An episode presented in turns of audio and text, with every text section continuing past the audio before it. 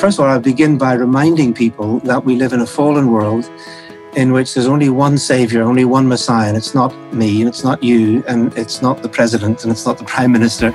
So we, we don't expect that any human being or any human political party has got all the answers or is all good. There's always a mixture of that which is good and that which is evil, that power corrupts, and so on. So be realistic, don't be naive. Welcome to the Transforming Discipleship Podcast, brought to you by smallgroups.com, a podcast designed for church leaders desiring to make disciples for Jesus Christ in the world.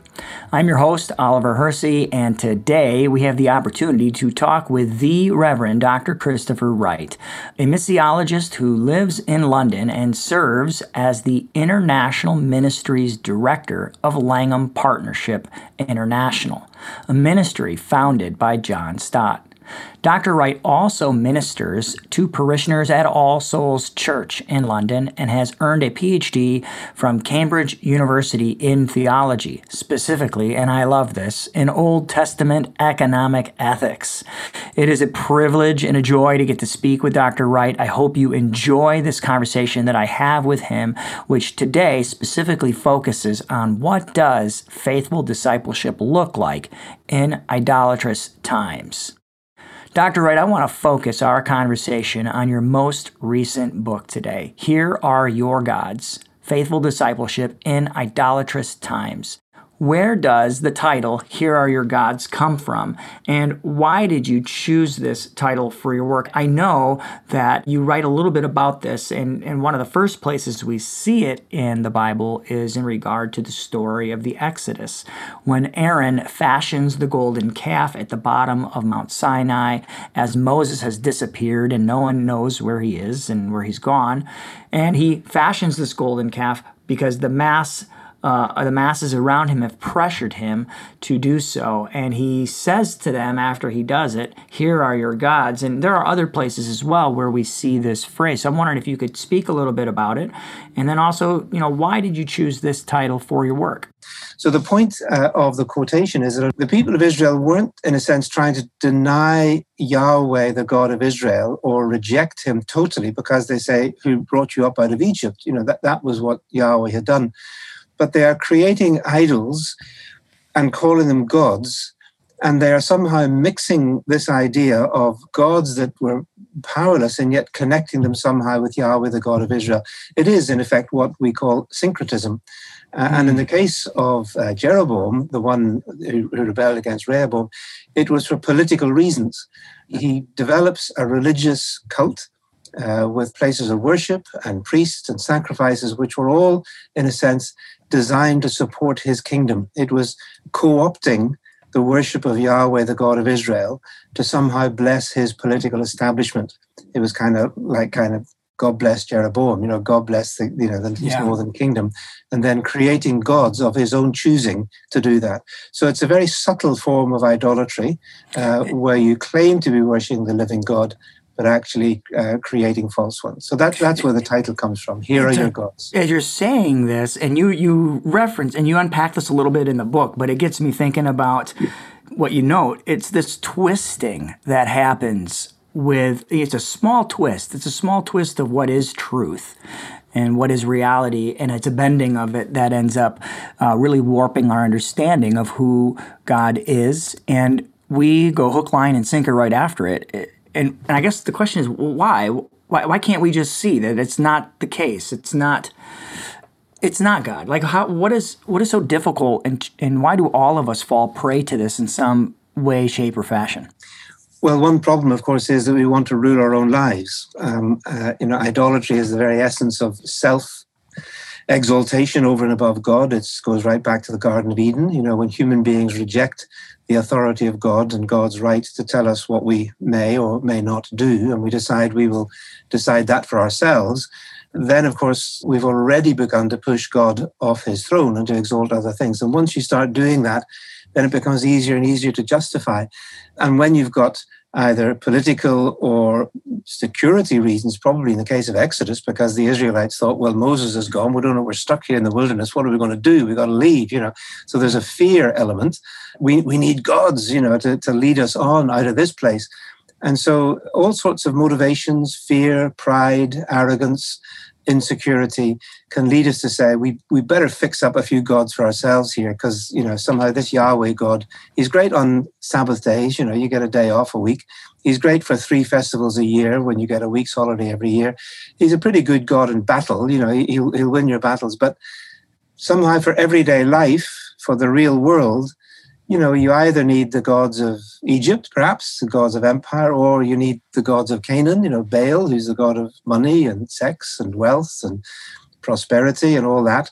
So you just say, well, we'll keep Yahweh, but we'll we'll have a few other gods as well alongside just to make sure, you know, just hedge our bets. Well, in Exodus 32, you have Aaron being pressured by the people yeah. in such a way, and it makes me wonder too how often we end up twisting and, and bending things on account of mass appeal. Yeah, yeah. There's, there's no doubt that that is that is true because one of the most common expressions, for example, in the book of Deuteronomy and elsewhere, is that the people of Israel were going after the gods of the people around them.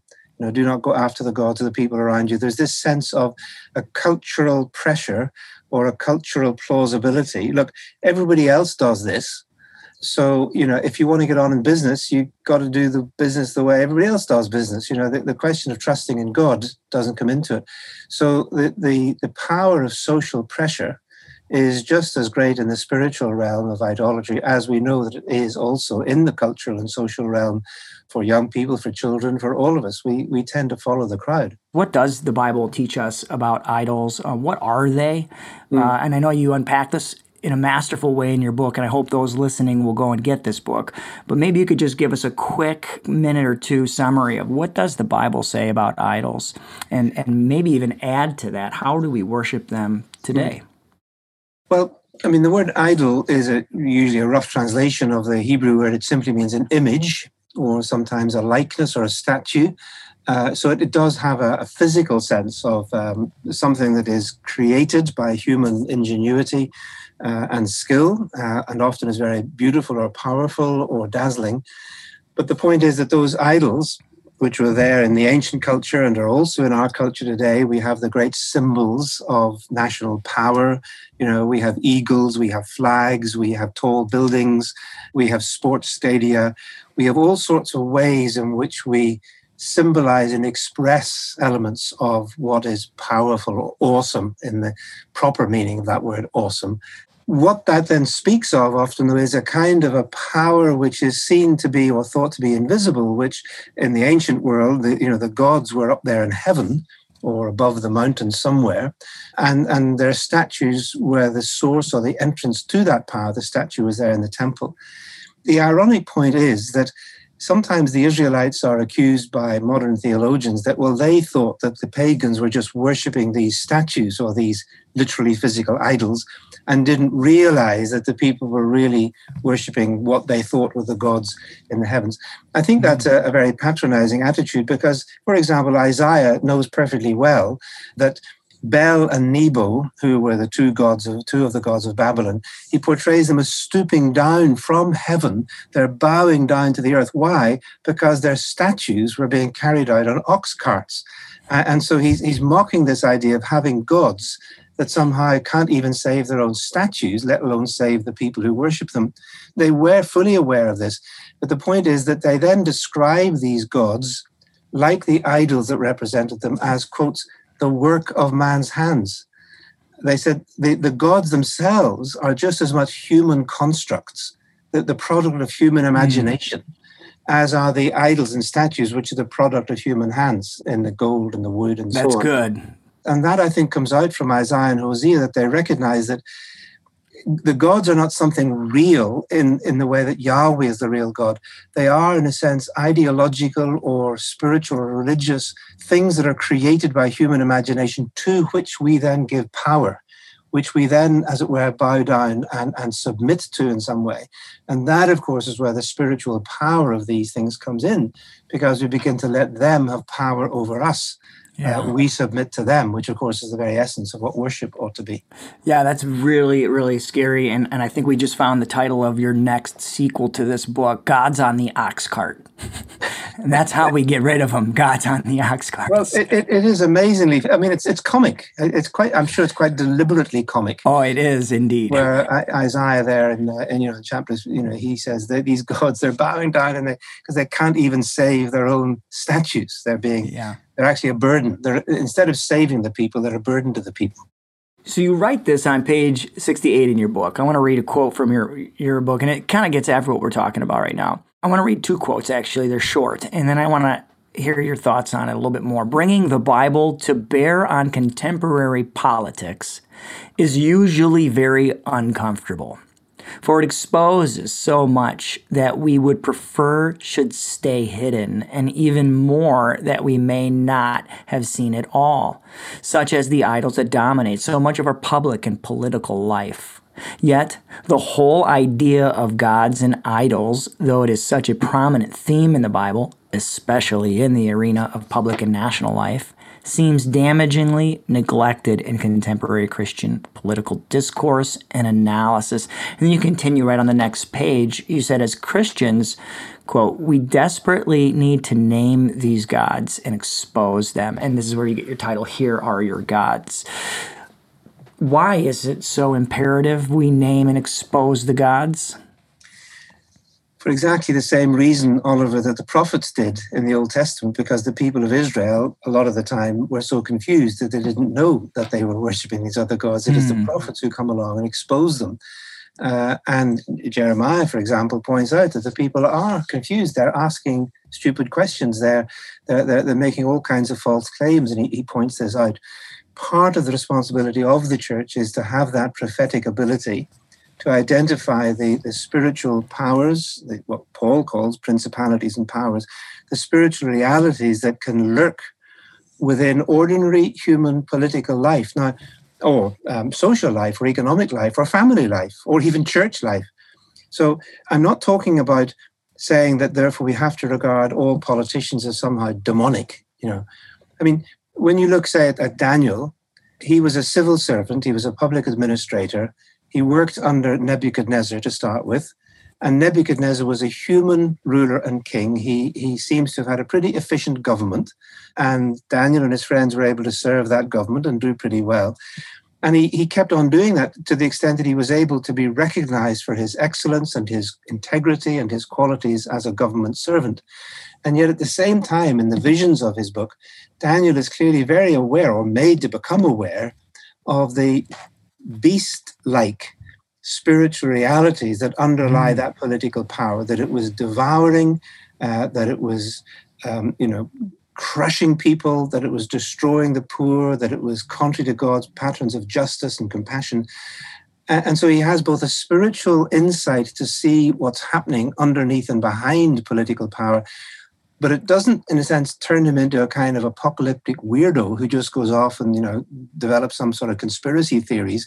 No, he he says the next day I went back about the king's business. He carries on in the political sphere, but he carries on that as a believer. Well, always was a believer in the living God, with his windows open to Jerusalem, drawing his own personal values from the kingdom of God, from the city that Nebuchadnezzar had destroyed, Jerusalem yeah. city of God, not from the city that Nebuchadnezzar had built, which was Babylon, which was where, where he was living. So it seems to me that part of the job as Christians is that we learn to live in Babylon, where we have to live because we're in the world. Yeah. And yet we live by the standards and values of the kingdom of God, uh, of the living God, who is the God of truth and integrity and justice and compassion.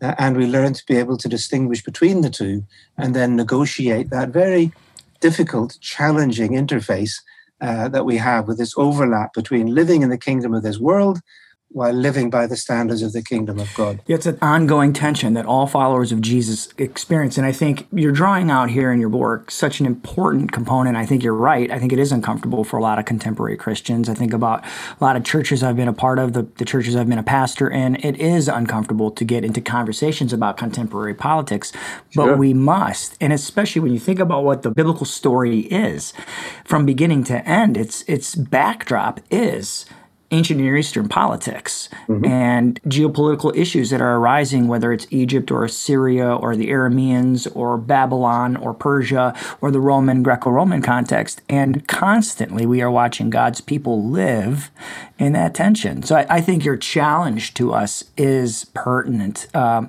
by all means. And I guess the question is, you know, as a the pastor right now who I'm thinking of that is trying to speak into this tension walk into it, how should he or she do it? And what would you encourage that person to do? Well, I could illustrate this perhaps with a conversation that I had not so long ago with a, a radio, a Christian radio station, where the host was going on considerable length about you know the political realities of the present day, and I'm aware you know of what has been happening and still is happening in the United States around the election. But then said, you know, but of course Jesus comes first. He is our first priority. And then he asked me how how I would go about helping people to see that Jesus is our first priority. He's the one we really worship, not our political eyes. And I said, well, what did Jesus teach?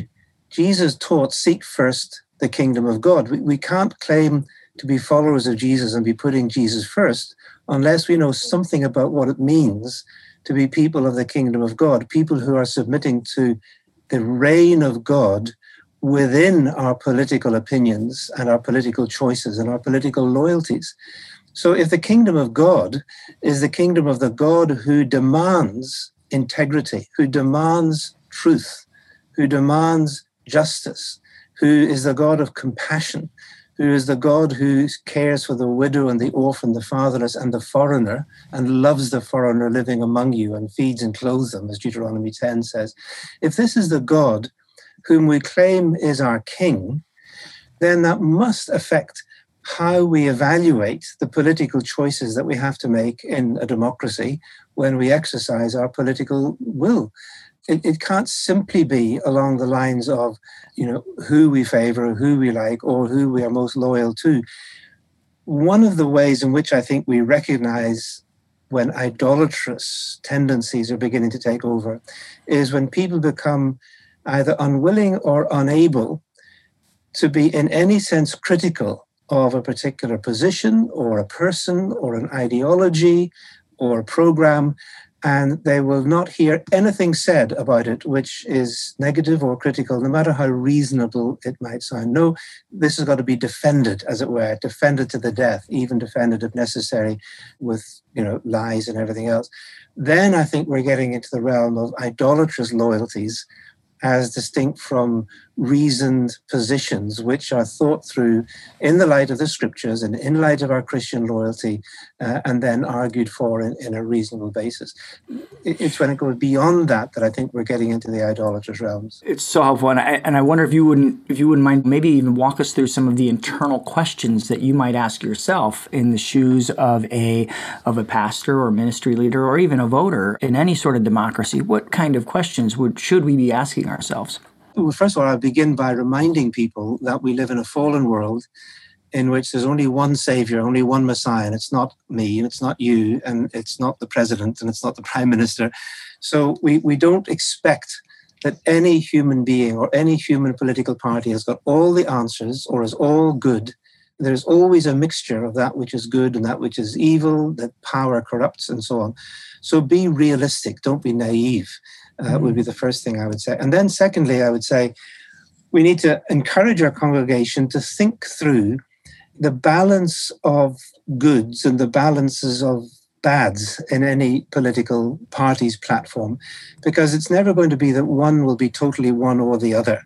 Yeah. And we may sometimes, certainly in Britain, in my own case, we may well have to vote for parties or for manifestos or for individuals with whom we don't agree on everything. In fact, there may be some areas where we radically disagree with, with some of the things they say, but where we feel that on balance, that what they are representing is a little bit closer to some of the values of God's kingdom on behalf of issues of justice uh, in relation to poverty and uh, and so on or equality than other positions are, and then to in some cases hold our nose and vote.